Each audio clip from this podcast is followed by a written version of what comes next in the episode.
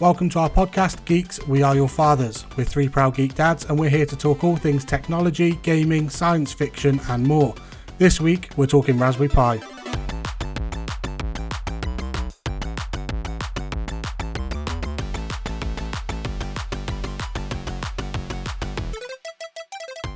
Hello, and welcome to episode 13 of Geeks We Are Your Fathers. I'm Robbie. I'm Pete. And I'm Dave. So, in this episode, we're going to be taking a closer look at Raspberry Pis. Not ones you can eat. but you probably guessed that seeing as a tech podcast. oh dear. So Pete, I think you were you were heavily into P- uh, Raspberry Pi when it first got launched. Yeah, so it's funny actually because a friend of mine, her son um, Ben, he was I think ten at the time, Ben ten, and um, he said, "Oh, have you seen this really cool Raspberry Pi computer thing?" And I'm like, "No, what's that then?" And it had been all over the BBC, and um, I think actually the do you know the games designer, the guy who did Elite? Is it David Braben? I think, isn't it? Yes. Yeah. He, oh yeah. So, oh, I played tons of. Exactly, exactly. So he was actually, I think, on the original Foundation as well. So a few of them. There was Eben Upton, David Braben, um, a guy called um, Pete, whose surname uh, escapes me, who um, who did the one of the board layouts, and uh, Norcott, Pete Norcott, I think it was, and. Um, there's a few other guys, but they were they're a relatively small outfit, sort of based out of Cambridge University. And there was a few other chaps with them as well. And uh, I'd, I'd never heard of this thing, right? It's basically it was a single board computer.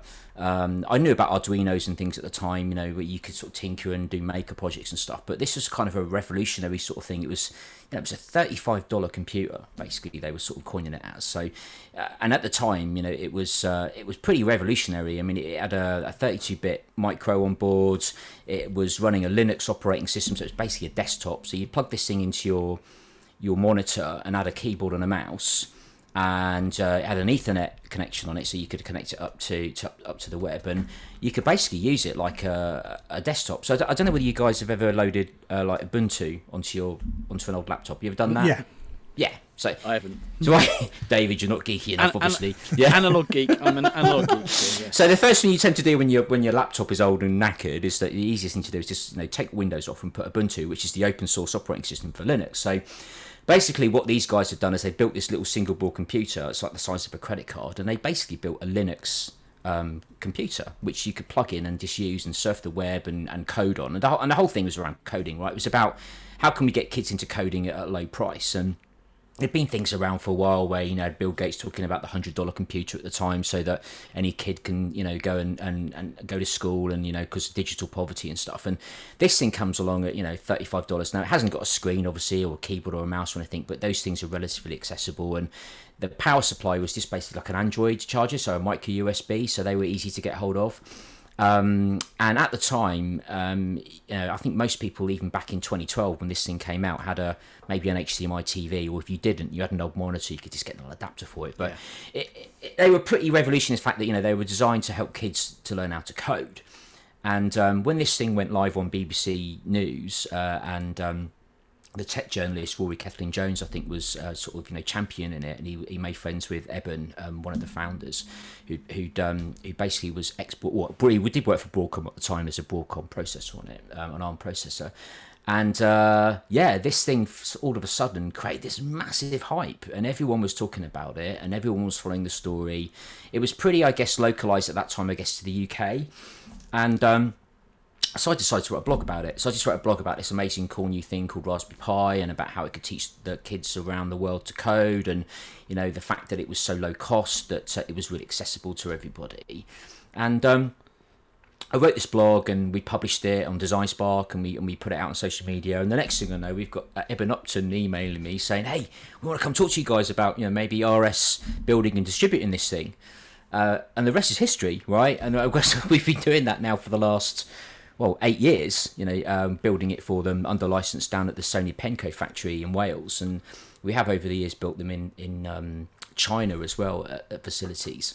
So that's kind of that sort of how it all came about, really. And then there was this massive explosion, and it kind of took, you know, the maker, the maker industry, right, which Yeah. you know we've spoken about before. So that kind of exploded the maker industry from going from the underground, if you like, which is you know there was a lot of these sort of hack spaces and maker spaces, and they were sort of frequented by very sort of geeky people.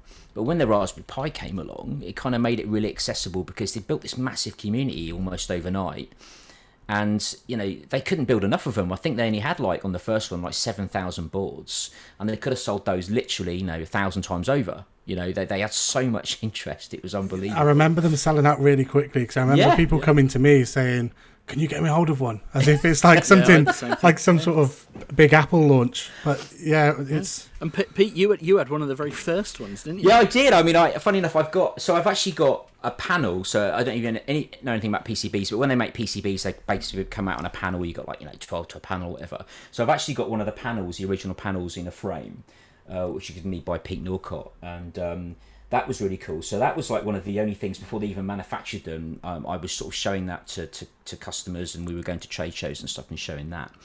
Um, and then I managed to get my hands on yeah on one of the the prototype runs. I think I've still got it here somewhere actually in my one of my drawers. Um, the Model B, which was the first one that came out, and I actually took that home and, and, and Eben gave it to me and says, "Yeah, so you just use these Linux commands, blah blah blah." I'm like, "Oh, Linux! I haven't done any Linux programming really for a long time, and I kind of had a bit of an idea." So I thought, "Yeah, yeah, no problem." I mean, it's just basic Linux commands and stuff. You know, did a bit of programming when I was a kid and stuff, but mainly basic when I was young. And um, I basically took it home and I plugged it all into the computer and I'm like, I get in there right and you and you the little command prompt up and it reminds you of the days of DOS. You know, I don't know you guys have done any DOS programming back in the day in the eighties. I, I have a long time ago, but yeah. Yeah, so you got your little DOS prompts, you know, almost if you like. So you got your little um uh, your little prompt and you type in basically the, the password was type in raspberry and then pi as the password and then it would fire up the desktop right? So you literally fire up the desktop and you'd be presented with this desktop which is uh, and still is actually based on a, debian release right? Which is basically a, a flavor of linux right? So debian funny enough comes i think from the name of the guy who invented uh, that that version and his name was ian and his wife was called debbie right? So i think they called it debian.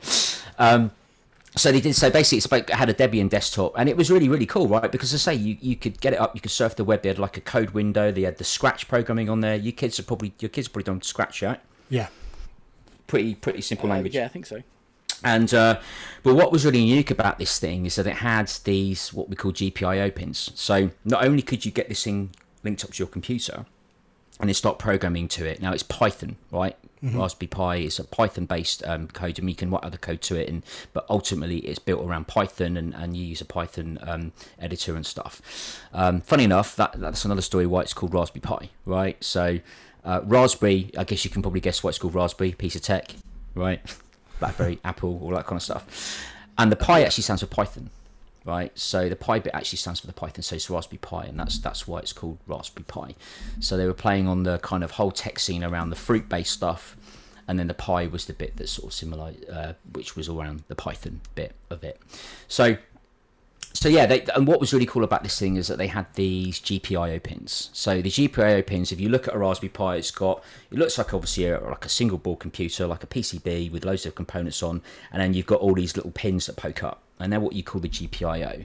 And what that's really cool is that you can then do physical hardware projects with that. So not only are you coding to the thing, but you buy the GPIO, you can connect cables in if you like, and that connect when you can put the hats on top of it and and yeah, so they developed eventually the, the hat protocol, which allowed you to put on yeah. So you drop basically your your daughter board or your hat onto the top of the Raspberry Pi via the GPIO pins, and that would be yeah your little applications. It could be a motor control board or LEDs or whatever. But yeah, those GPIO pins basically gave you the physical computing world. So you could then take your code that you were doing and not just run the code, but you could actually run code to control things, right? Which is amazing. So makers all of a sudden pick this up. So not only was it targeted at schools, but that it kind of the maker industry embraced this product because you know products like the Arduino, which are amazing, um, don't run an operating system. Okay, so these things do, right? So this this thing is an operating system. It's a self-contained It's thing. it's a self-contained computer basically. It's a it's like a laptop, if you like, without uh, without the casing on it. I guess in, in layman's terms, and this allows you again, say, to do the hardware projects. And out of that sprang things like Raspberry Jams. Uh, Did you Yeah. ever go to my, one of my Raspberry Jams, Dave, when we had them at Oxford? I did, yeah, Yeah. because you did them in Oxford. That's were in the Oxford office. Oh yeah. So we ran these Raspberry Jams. So Raspberry Jam basically was a bunch of Raspberry Pi enthusiasts who got together around the country, and there was a guy called uh, I think it was Techno Teacher, um, who's still on the Raspberry Pi scene, and he started off this Raspberry Jam, and it, and it eventually became an official a Raspberry Pi kind of meetup, if you like. Um, and basically, people would set up their own jam. I think we did ours at Oxford when a guy who was local to us, um, he said, "Look, I'm running this Raspberry Jam." in my flat, and there's like three of us that go to it. Have you got anywhere? He contacted me through the, through Design Spark and said, "Is there anywhere you could maybe help us get a space where we could do something bigger?" And we said, "Yeah, let's come and do it at our offices when we were at Oxford at the time." And so that's what happened. We ended up with about thirty or forty people actually Wow. uh, at these meetups. Everyone bringing their project, just like a B, BYO project. So you like every week you say, "Right, show us what projects you've got," and people come up and they give like a five minute quick talk or maybe longer and then everyone would share and discuss what was going on and share ideas and, and help each other out. It was brilliant. Um, and lots of these guys were part of the hackspace movement as well. So there were some guys from the Oxford hackspace at the time because that was just down in the city near from near to us, and we had people travelling actually quite a long way to come to us to come to our meetups on a on a Wednesday night. I think it was we did it like once a month, and uh, it was great. Um, and then we obviously moved from Oxford, and we kind of had to close it down, but so that really again kick-started that kind of whole um, revolution around you know the maker industry adopting this schools getting it and then it started getting adopted by industry as well Hey, that's kind of the. It's strange how it's been. The intention of it was very much towards that education, and now you see them everywhere. I mean, I, I remember seeing. I, I went out to Italy once um, with somebody from RS at the time who they they'd worked with to actually implement Raspberry Pis into the San Siro Stadium where AC Milan Yeah. and Inter Milan play. And ultimately, the Raspberry Pis were responsible for if one team was playing, it would switch all of the lighting to blue, and then the other team was playing, it would switch all of the lighting and the screens and the imagery to the other one. And Yeah. it was all controlled by, as you say, a, a Raspberry Pi, a very cheap and affordable piece of technology, could do something so big, and for for companies that and for organisations that are huge. And then it's obviously gone on from that to to really be used in industry as well. Absolutely. I mean, this is the thing. I mean, they, people pick them up for factory control systems, and they they built solutions around it. And I mean, this is also great. They're such a versatile product, you know, because they connect to the internet. I mean, the new ones, the newer ones have got Wi-Fi. Uh, I think even a five G radio on one of the new ones. But you've got Ethernet. You can dial into these things remotely. They can be headless, so you don't have to have a screen or a keyboard or a mouse if you like. You can what you what you call SSH into them, for example, where you can actually set up a terminal on your laptop, and then over the web you can basically interact with them and have a screen up on your on your on your laptop. So Which is ultimately what happened recently with the Radio Glow project. Yes, which yeah, which we'll come on to in a minute, which is an awesome project. So, and that's the thing, right? This whole thing started, you know, this whole maker revolution, and and everybody was creating projects and sharing projects, and uh, and then you got like companies like kind of Adafruit, who, who you probably heard of, you know, who were I think in business at the time, but all of a sudden, companies like that rocketed in their sales and their activities because Raspberry Pi kind of was this this massive interest everywhere. But it took some time actually to get some traction around the world. It was really big in the UK um, for a while, and then in Japan, big in Japan. Isn't that an eighties band? Anyway, um, Yep. so It's a song. No, it was a song. it was a song. think, yeah, yeah. Who was that by? I don't know. I think it was Japan. There- I think. there you oh, go. I, somebody. Somebody's going to put in the comments and tell me I'm totally wrong. But um, so, some for some reason my 80s knowledge has failed me. No way. So anyway, so yeah, they were they were big um, in parts of the world, and then the US was a bit more of a slow adoption. I think. Uh, I mean, now it's a lot lot bigger than it was, and they've got some great adoption. But I think products like the the Beagle Bone, which I don't know whether you've heard of the Beagle Bone, Yeah. which is a, a yeah, it's a mm-hmm. TI based product, and it's very similar to the Raspberry Pi, but it's like two or three times the price, for example. Fantastic product, right? But I guess the Raspberry Pi sort of came in at that lower price point and has got that community behind it, and I think that's really redriven it. I mean, it's not always the best board for the job. They're amazing boards, but the fact that they've got this huge global community with all the projects, open source code, open source um, hardware that goes alongside it. So and the that's an- expertise to help you. I think you're right. I mean, that's Yeah. similar to. I mean, Arduino is, is very similar in in Italy, and that's why it was quite difficult for Raspberry Pi to break that market at one point Yeah. because Arduino people who who used Arduino were very very passionate about it. And likewise, they had that huge community there, and Raspberry Pi has the same. So, as you say, it's not always the technically the the right thing to use or the best thing to use, but it it has all of the other things going for it with the support and everybody else Yeah. able to help with It's the- with the- developing things. the availability and the the accessibility is is a is a big thing. I remember going to the Hanover Messe Uh, Oh, yeah. which is a the big industrial show which happens at the end of April every year. Didn't last year for obvious reasons, um, and I apart from anything else, I was blown away by the size of this show. Having having been used to going to electronic shows for however many twenty five years, thirty years, or whatever it was, and going to NEPCON back in the day, and then EDS, and then Electronica in Munich, and thinking they're big, and then you end up at Hanover to go to the Messe where there's twenty five different Yeah. halls, but there were people there. I mean, big names, people like Siemens, who were including Raspberry Pi modules as part of their automation and process control equipment. Yeah. And this was this was back. I went with Chris Liddell, so this must have been oh, 2016. I went, and I've Yeah. got no reason to think that it's gone down. And and funnily enough, the one part of I, I we joke about the fact I'm a I'm a, an analog geek, and I kind of am. Uh, in terms of the connectors world, this hasn't really impacted me that much, but there's a lot of connector people at the moment talking about the Internet of Things and especially the industrial Yeah. Internet of Things, smart smart factories, and edge computing is a big part of that. Huge. And, Yeah. and and Raspberry Pi has got applications in edge computing, bringing the technology, bringing the intelligence to to the factory floor. Yeah. And it's an easy way of doing that, isn't it? You, you put this tiny little board in a tiny little box, and you plug it in, and then you've got processing power right at the point where you need Yeah, it. yeah, it's interesting because actually Raspberry Pi saw that and they they made they've there's been there's there's quite a few versions of the Raspberry Pi out now, right? And they started with the B, then they went to the A, then they did a compute module which was kind of designed at you embedding that into maybe an industrial application. So it was just like a gumstick size thing, and Yeah. you know, Now and got so the they Pico. and now you've got the Pico, which is what five quid or something. It's just Yeah. ridiculous. In fact, I've ordered one. I'm still waiting on it. Just reminding me, I chased that up. Um, so you know, and then they had the the the Zero, which was I think I got my first Zero when it came out on the MagPi magazine. You know, they gave it free, gave it away free, you know, like on a computer magazine. And um, I, and it's just incredible how it's going from there. But I just want to touch back on things. So when I, I said about open source, so just to be clear, the Raspberry Pi isn't open source hardware, right? So the Raspberry Pi itself is. Um, people say, "Oh, it's open source." Well, actually, what's open source is the software element. So I guess that's what where many people get confused. okay. So you can't go and get the Raspberry Pi design files and build your own Raspberry Pi. I mean, people will try and reverse engineer it, but but ultimately, it's not open source hardware.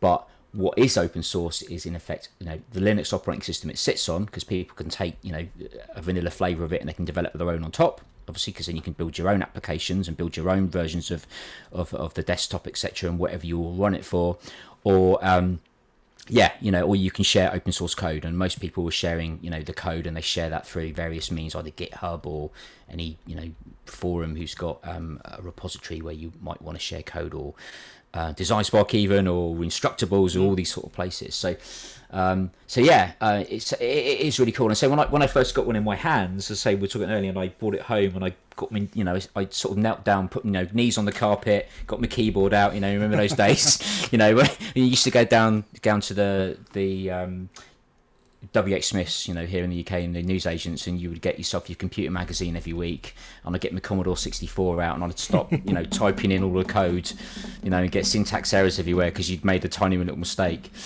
and uh, and you can never find it. and you can never find them, you know. And then, so I, I, I was very rusty. My mate came around actually when I got it, and he did a bit of Unix programming when he was um, a, a- an apprentice. So he helped me sort of, you know, do a few things and commands to sort of get it running and stuff. And it was amazing, uh, you know. And and it's developed so much from there. But yeah, that that that that for me just brought back so many memories of when I was a kid and running into Dixon's and type in, you know, basic, you know, ten print Pete is cool, twenty go to ten, and it would scroll up and down the screen. You ever do that, Dave? Yeah. Yeah. Robbie's Oh, going, what's yeah. that all about?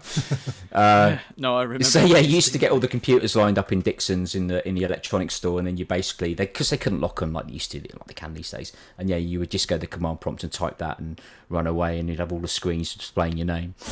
Um, we used to see that, so just reminding me, reminding me of that really. And uh, but yeah, and then say the Raspberry Pi is, is incredible over the last what, 2012, I think it launched, and you know they've done a, a new version probably pretty much every year. Sometimes I think maybe two um, and it's just taken the world by storm and it's everywhere as you're saying it's in industry it's in makers it's in schools I like trying to find them in the wild when you're out in shops Yeah. and things now, and you can just you see a screen and you think that is a pie. away. That is 100% a pie showing me that information, and more often than not, it is. I mean, I I work a lot with design agencies and things as well, Yeah. and the amount of agencies that just have a little room full of Raspberry Pis just because they know they'll use them, and they know Yeah. that it's a very easy solution, and it, doesn't take somebody with huge amounts of, of experience in, in coding. It just takes people who, who know what they're doing with certain certain platforms and um, Yeah. and to get them working for certain applications. But yeah, there's, there's always there's always some of them out there in the wild, especially when you're in clothes shops and things. Recently, I, I noticed those. Yeah, they are, and that's the thing they use as digital signage, and but you're right. I guess the good thing about pies as well is that coders who are coding guys who've never really touched hardware, and we've seen this in the industrial, you know, sorry, not industrial, the Internet of Things kind of area. So you've got coders who are doing IoT type applications. They've got no experience with hardware, but it's really easy for them to pick up um, a Raspberry Pi, do their coding to it because it's all Linux based. You can do C plus plus and all that to it if you want. If you want, and then you can just deploy that out in the field, connect it to the web, and you know you can add sensor boards on top and this kind of stuff. You can very quickly do an IoT application with no hardware experience at all. Um, and that's again that's accelerated a lot of people and a lot of startups you know so you know we i think we mentioned before you know the startups that have come out of this so the one that that's sort of close to my heart is the the pi-top guys who Yeah. basically you know took this idea they've and the, the great thing about the raspberry pi is it's cheap the hard thing to do when you're going into a classroom with it and, and i did it in the early days and i managed to get myself on the bbc tv like, hello bob kind of that, thing yeah. right you know but you know i went and i went into a with a friend of mine sue black um, and she took me into her, her local school. It was um, uh, down in uh, oh gosh, what's the name? Where, where's uh, the Good Life filmed? Surbiton. That was it, right? And so we went and we did coding in a school with kids there. And the really hard bit was trying to round up monitors, keyboards, you know, screens and all, you know, and uh, mice and all that kind of stuff. And we managed to do it in the end. We got we got a bit of collection together. What the pi-top guys did is they basically put this Raspberry Pi into a low cost, almost uh, it's a laptop style configuration. So they had a laptop keyboard. It was you know basically looked like a laptop, but under the under the hood was a Raspberry Pi plugged into it. And wasn't it initially 3D printed as well? So you could actually Yeah. you, you could buy the files. I remember that, and you could buy the files and print it yourself. Yeah. and then just add your your pi Yeah. into it. But yeah, I think it was 120 hours. I think Ryan and uh, Jesse were telling me to print that that 1st Pi. Uh, So I met these guys. Funny enough, because Ryan was actually at Oxford University, I believe, um, and and they were on our doorstep at the time, and they came into our office and started telling us about this pie thing, and they said, "Oh yeah, we've used DesignSpark PCB, and we've you know used your mechanical piece, uh, your mechanical design tool, DesignSpark Mechanical, to do one of the first um, editions of this." And yeah, they literally printed it. I had to stay up with it all night and take shifts because it took 120 hours to print. Uh, 3D printing's never as easy no, as they make out no. when you buy a printer. Is No. it? no, Although, although you say that, one of my about my only real claim to fame with anything to do with Raspberry Pi was I actually created the first 3D model, oh yeah, you did. the Type B Raspberry Pi for the RS website. Yeah, Um, you should get that on a and t-shirt, at the Dave. time, I know. I, I was I was designing 3D models of Raspberry Pi before it was cool, um, and I can never. I remember actually designing it, thinking, "Well, we're going to publish it, but who's going to want to use it?" yeah, And and I don't think the guys actually did it. You know, they never would have printed a, th- a Raspberry Pi because you got the real deal. But the fact is, you need a space model. 3D model sometimes. Yeah. It's a space model. Yeah. You need it to to arrange the space around it. So um, I don't know how many times it got downloaded. I could probably still go and find out. I'll go and find out for you. Dave. So Yeah, your model, Um, yeah. your model could have been responsible for pi-top. They could have used that. Hey, you, you had your, you played your that- part there, Dave. Now that's a claim to fame. That's you know you probably find it's been downloaded three times and twice of those are me checking it. Um, And yeah, Yeah. to be honest, But- what you were saying there as well, Pete. What's great about the pi-top that I really like is that, as you mentioned earlier, Raspberry Pi bring out a new version every year, and the way that pi-top developed was that actually you can just retrofit every time a new Yeah. version comes out. Yeah. You're basically upgrading your laptop Yeah. with the latest latest version, and it it just sl- slots in, magnetic, really really simple to use. And again, I've I've done sessions with children with that as well, and it, it's so easy to get to grips with Yeah. and just get started and play. Yeah, it's a great product. And so, I mean, that's the thing. It's it's kickstarted new businesses, so startups. It's inspired the maker industry. It's got kids into coding. Uh, you know, they've got these things like you say in in, in industry. They're everywhere. They because they're so low cost. You know, why would you design a board if you've got like a hundred things to put together? You wouldn't design your own PCB. Just use a Raspberry Pi, stick it in a box, put Yeah. some code on it, add a couple of you know maybe you know design uh, or add on some additional hardware like via the GPIO pins, and off you go. You know, and it, it's just, it's just incredible. And you know the, the projects. I mean, I know we'll come on to it a bit later on, but some of the projects that have come out of Raspberry Pi are just absolutely incredible, and some of the cool things that people have done. Uh, Well- and they've even put one in space. They've even went up to the International Space Station and they put one. And Tim Peake, I think, did a Yeah, Mm, I- yeah, Yeah. I remember Tim Peake talking about it. and the paperwork they had to put together for that was the size of about 10 telephone directories, I think, just to make sure it wouldn't interfere with anything, right? But I remember Edward Yeah. telling me. But well, what what an incredible achievement to get a Raspberry Pi in space. And other people were putting, I think, these into, um, I think, some of these little Pico satellites as well. Um, there's a, there's a whole um, uh, Pico satellite community who are doing like these sort of amateur satellites that you can stick onto, stick into low Earth orbit. Uh, and you basically, you know, there's a there's a whole group of people around the world doing this, and basically you you go and find your local rocket launch place. I guess somewhere, you know, Ross, it'll be somewhere in Kazakhstan. It'll go up on some Soyuz rocket, I guess. Possibly wouldn't get there because it would blow up on the way. But um, and and yeah, they've been putting these things into sort of you know low Earth orbit for, for satellites and stuff as well. So they're, they're such a, an amazing piece of kit, and I've got them everywhere. eh, And I've had them doing things. I've run Plex servers off them. I've done little projects. I've um, done a bit of coding with the kids, and I build little projects, and they're just yeah amazing pieces of kit for the price. Um, the fact that they've got this massive global community just makes it such a simple thing to get into. And it's always good as well. I mean, I, I know from my own experience that you tend to buy the new ones when they come out, and you Yeah. end up with the old ones. They're still useful. I mean, I I try and pass mine on to uh, somebody who is trying to get started, and just every time you get a new one, just make sure you don't end up with a, a drawer full of the old ones because that's that's very easy to do as well. I mean, I It- I learned that the hard way. I think I had about seven or eight that I'd used and I'd kind of just discarded somewhere, and then I thought actually somebody can still get use out of these. So just anybody listening, if you've got pies sitting around, go and give them to to 'em. somebody who can actually use them and, and get Absolutely. them into coding as well. So Don't I just got a it's new cool, one as well. something. So the the Pi 400, which is if you've not seen it, is cool. It's basically the concept sort of the Pi top, but it's no screen. So it's Yeah. the Raspberry Pi stuck in a keyboard, and on the back you've got your connectors. So all you need, uh, it's got a mouse going to it. All you need basically is a screen. And if you want to, you can stick a, a regular webcam on it. You need a you need to run some code to do it um, to pull that down. Um, but you know, you're thinking about digital poverty again and kids working at home during the pandemic and laptops are expensive. You could almost have a classroom out of a box for like 100 and something, just under over 100 pounds. I've seen organisations who've been doing that. They've been actually Yeah. trying to get hold of at least sort of 50 to 100 of those. And again, when you're looking wider, and you touched on earlier the, the fact that they're produced in South Wales, they're not Yeah. produced out in China. Some might be, so maybe a disclaimer, but I think a lot Yeah, of them are done here in South Wales. Yeah, the, yeah. the fact that there's no shortage in terms of the, getting them in. I mean, you, you just need to look over at Sony and the PlayStation 5 and the semiconductor shortage to see Yeah. how much of an effect there is at the moment on, on technology. So the Yeah. fact that they're able to be produced affordably and locally means Yeah. that you're able to also get them out, which is really good. Absolutely. You um, mentioned as well there, Pete, around the project. So that takes us on nicely to our, our next item, which is In Pursuit of Dispute, where we all agree to disagree about any given subject. So, keeping in with the theme this time, what is your favourite ever Raspberry Pi project? So I'll kick off, I guess, just uh, and I'm going to be biased and choose one of the projects that I've done or been involved with, because there are there are literally probably millions of projects out there now, aren't there, that you that you can do, and there's been a lot of duplication. But um, and Dave will remember this, and yeah, I think you do as well, Robbie. But Yeah. uh, back in 2014, was it? I just forget what the date is now.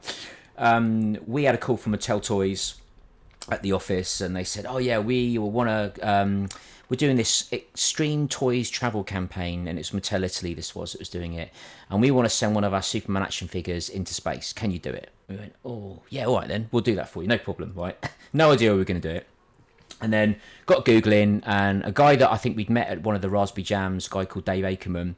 He's a what they call a HAB enthusiast, so it's a high altitude ballooning um, guy. So basically, what they do is they stick things on weather balloons and they track them and they go and chase them and see how far they can get.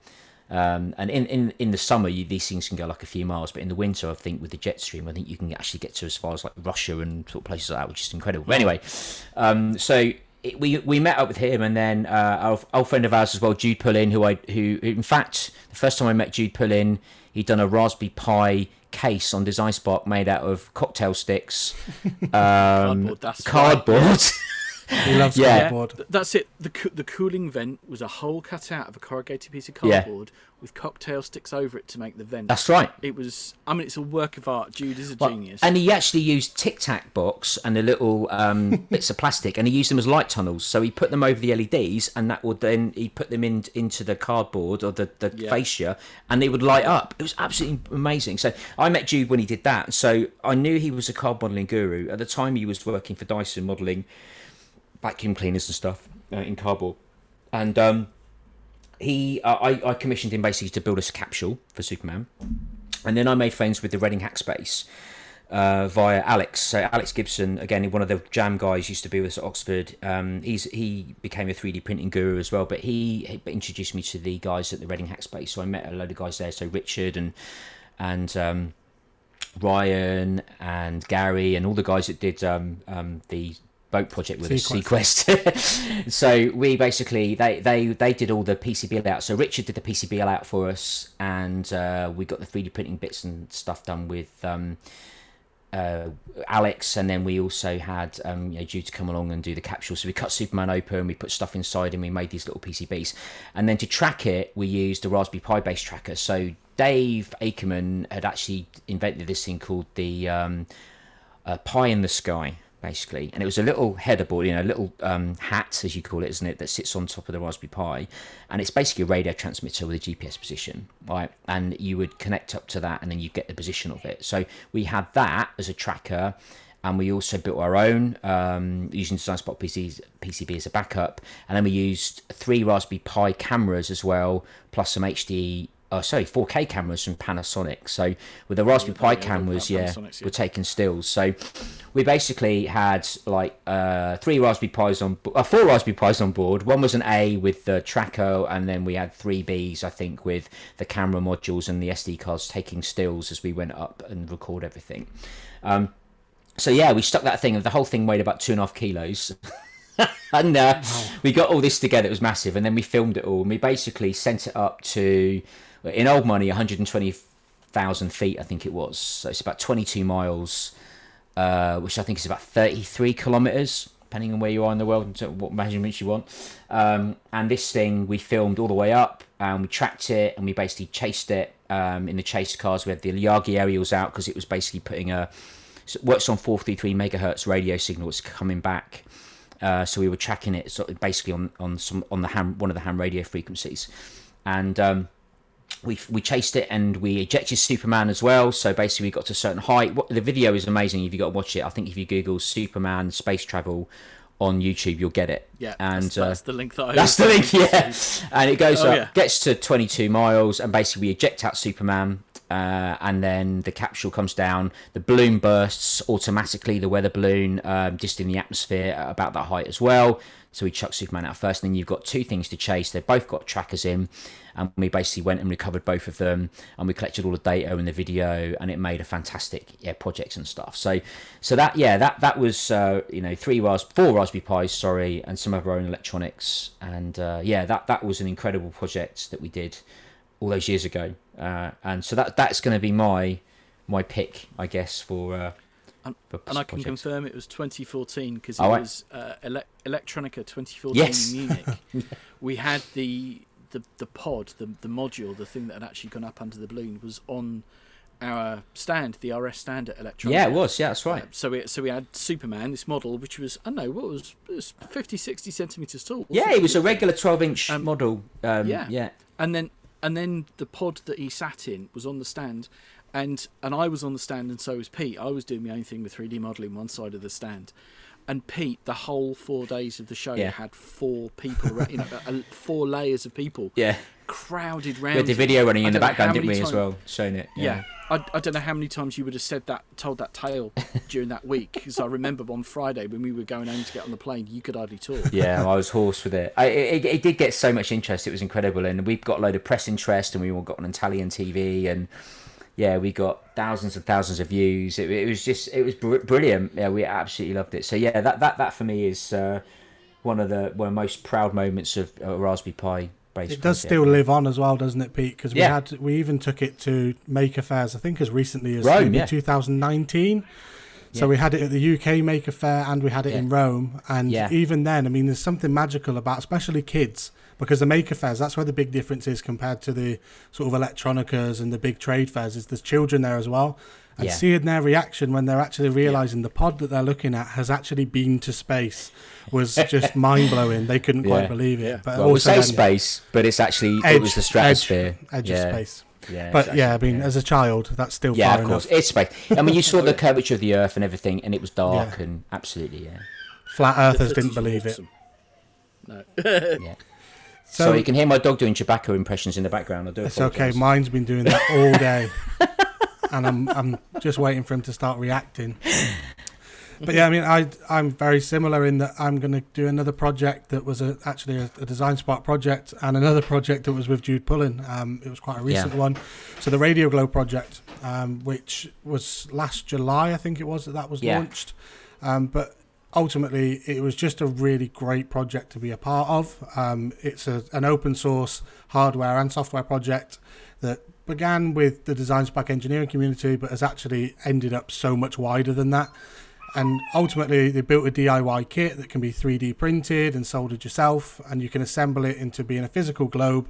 That once you rotate the, the arm on that globe, which is 3D printed, you can listen to up to 2,000 different radio stations anywhere around the world.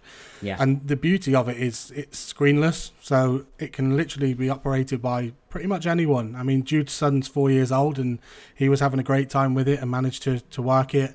Then it's also been made by Chuck, who's a guy out in the US who found it Oh, on yeah. Instructables and, and decided to recreate it. And yeah. it, it's been really good to see how it's it's continued to live on. So as we say, it was sort of midway through the summer last year that it was first released on DesignSpark, um, but since then it's kind of worked its way around every engineering community you can think Yeah. of.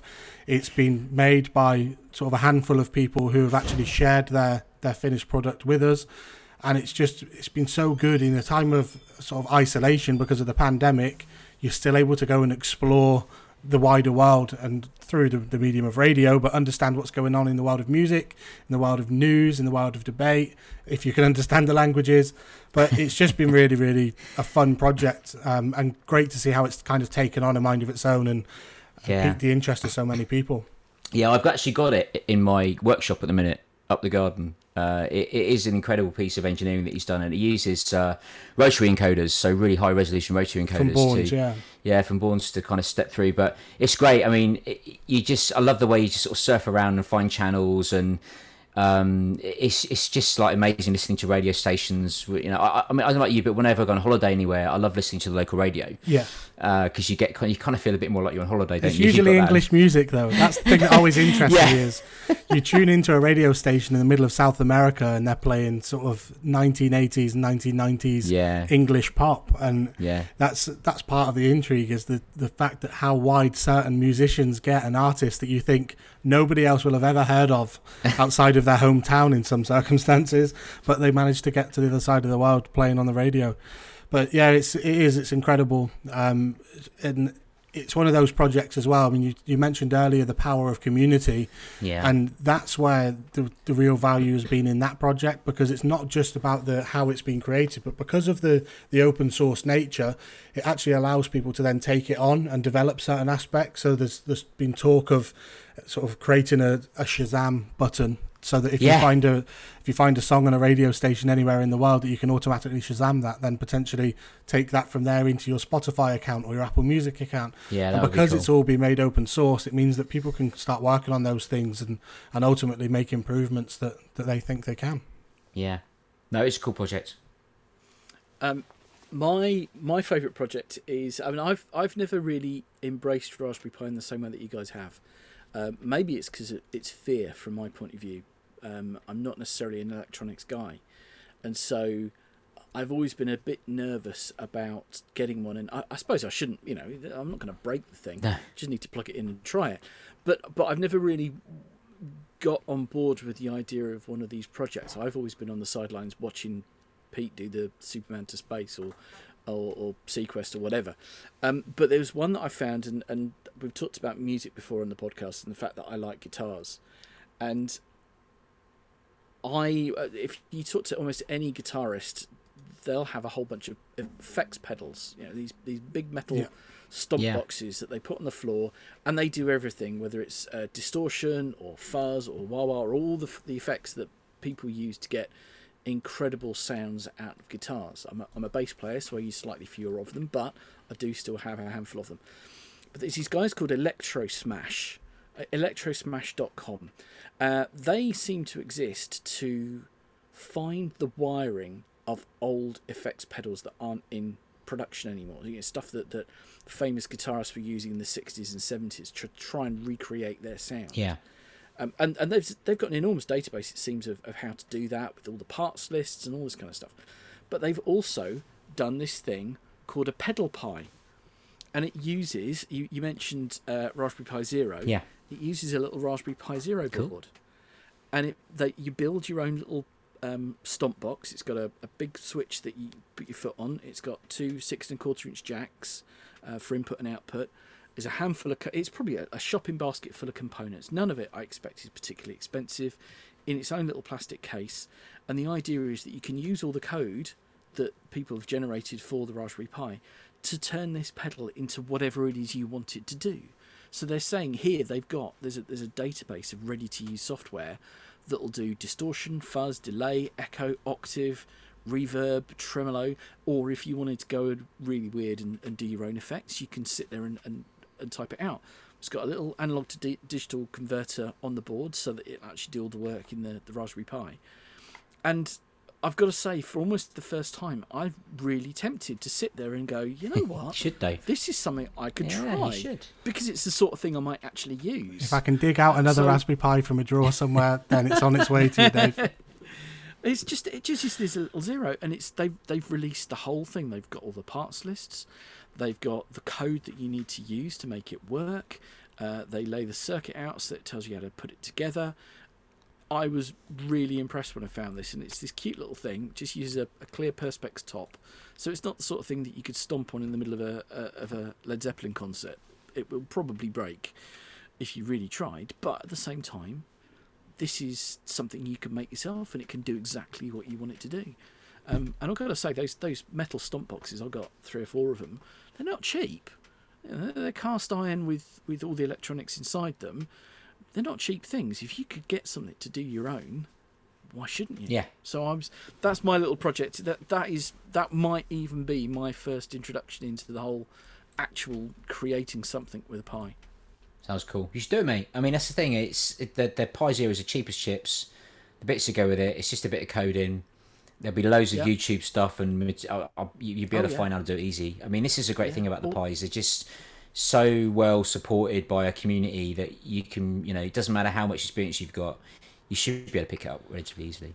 Yeah, I mean, I, Yeah. one of my favourite projects I've actually worked on for myself that I still use at least once a week was the sort of retro gaming that you can do through Raspberry Pi. And again, I did all of that. That was one of the first projects I did where I was just following step by step instructions online. And if I was getting stuck with anything, asking the community and, and getting responses. So I, I've managed to develop a whole sort of little mini arcade out in the garage now. and it, it's all based on Raspberry Pi. Very cool. Fantastic. So it's time now for the final section of the show, as we each put forward our nominations for Geek of the Week, where we each nominate one person who deserves the title and then ultimately agree on the winner. So, Dave, you went last there. Would you like to go first this time? Okay, um, I'm gonna. I don't know if this is a break with tradition. Bear in mind, you know, this is our thirteenth podcast. I suppose we could say we've got traditions now. um, but my geek of the week is actually Pete. Um, like it. He's not allowed to win, of course. he, he's not. I suppose he's not allowed to win. But but the fact is, I mean, I, I'm I'm lucky. I've, I've known Pete now for what it is, 16 years, something like that. Yeah, we've probably about working, that. We've worked together at a couple of different companies, and then even since I left RS, we've been we've been friends and been chatting ever since. And it's rare that you'll find someone who is as enthusiastic about spreading the word about technology. It doesn't matter whether it's Raspberry Pi or whether it's you know Sequest, and it, and frankly, it doesn't matter if the project is doomed to failure. Pete has uh, the enthusiastic. There's been a few of nature them. that you've got. Yeah. Uh, There's been a few things. I mean, we've, we've been involved in a few things we talked about that never. It's probably best that never actually see the light of day. Yeah. But the fact is, it's you know, I can't think of of anybody I personally know who is more enthusiastic about helping people understand and adopt and and you know it's it's not it's not even as if you're just saying oh you need to do this it's just like you said to me just now oh you should do it Dave you should give it a go that kind of approach is is um you know it goes a long way you're engaging with people uh, yeah Uh, Pete and I have been friends for a long time so he's probably going to be blushing he's going to tell me off at the end of the call but the fact is I'm flattered, this is Dave. your Thank kind you. of world, Pete. This is your kind of world, and and it's you know, I I think it's uh, it's been fun working with you all these years. Hope you carry on doing it. Yeah, did so. Thanks, mate. I'd echo that one actually. I mean, it's definitely. I don't think I'd be as anywhere near as passionate about even of ever trying out anything with a Raspberry Pi if it wasn't for working with you, Pete, because you are such an advocate of, of everything. And the fact mm. that I mean, the story that you shared with everybody at the start here, in how Raspberry Pi even came about within RS and and how it all started. I mean, that's kind of legend within our business, and everybody knows Pete as the, the Raspberry Pi guy. Yeah. Cool. Thank you. So, Pete, who are you up against? I'm stunned. Over to you. Well, I, you know, it's got to be Eben Upton, isn't it? For me, I mean, Eben. I know he's not the only person in the Pi Foundation, and, and but he's one of the original founders, and probably has been the face of Raspberry Pi. I guess it's the beginning, but uh, the fact that you know he, I think it was initially his idea when he was uh, working at Cambridge University as a, as a professor, I think, uh, or an intake officer, of it was at the time, and uh, yeah, the fact that he had this vision, obviously, to help you know young engineers and get kids into coding and obviously realize that we live in this digital world now and the fact that the skills are lacking you know. He, he did see i mean one of the reasons behind it was that you know he saw when you know when we were kids you know of, of our generation you know this sort of 80s if you like and early 90s you know we were we were doing bits of coding and we were building PCs and stuff. And then when the PlayStation comes along it kind of killed everything you know. So kids Yeah. kids stopped coding. They they didn't buy PCs they bought PlayStations and and games consoles. And the kind of PC thing kind of went all a bit geeky again you know. Whereas before we were all you know doing Am- Amstrads and um Commodore 64s and Spectrums and all that kind of stuff BBC Micro. BBC Micro, you know, and we all cut our teeth on those, you know, especially you and I, Dave, Mm-hmm. of our generation. Eben was a sort of similar generation. I think BBC Micro was his first computer.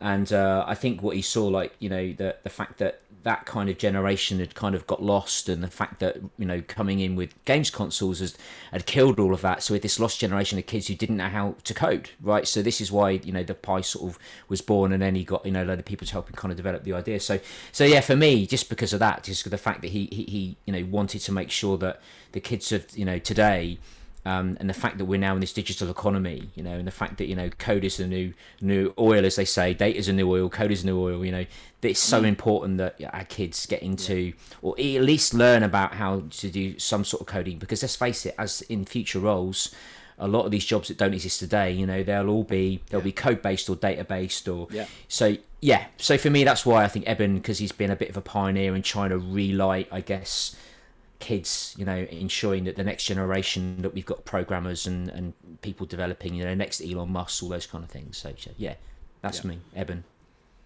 Brilliant. And yeah, mine is somebody who Eben would have been trying to actually reach in, in creating it in the first place. So it's somebody called Matt Timmons Brown. Um, Yes. People may know him better as the Raspberry Pi guy. So Matt started off very, very early in when Raspberry Pi started, actually sharing tutorials, um, sharing some sort of easy ways of, of getting started with the with the Raspberry Pi, and then he started to to blog about it on YouTube as well as on his website.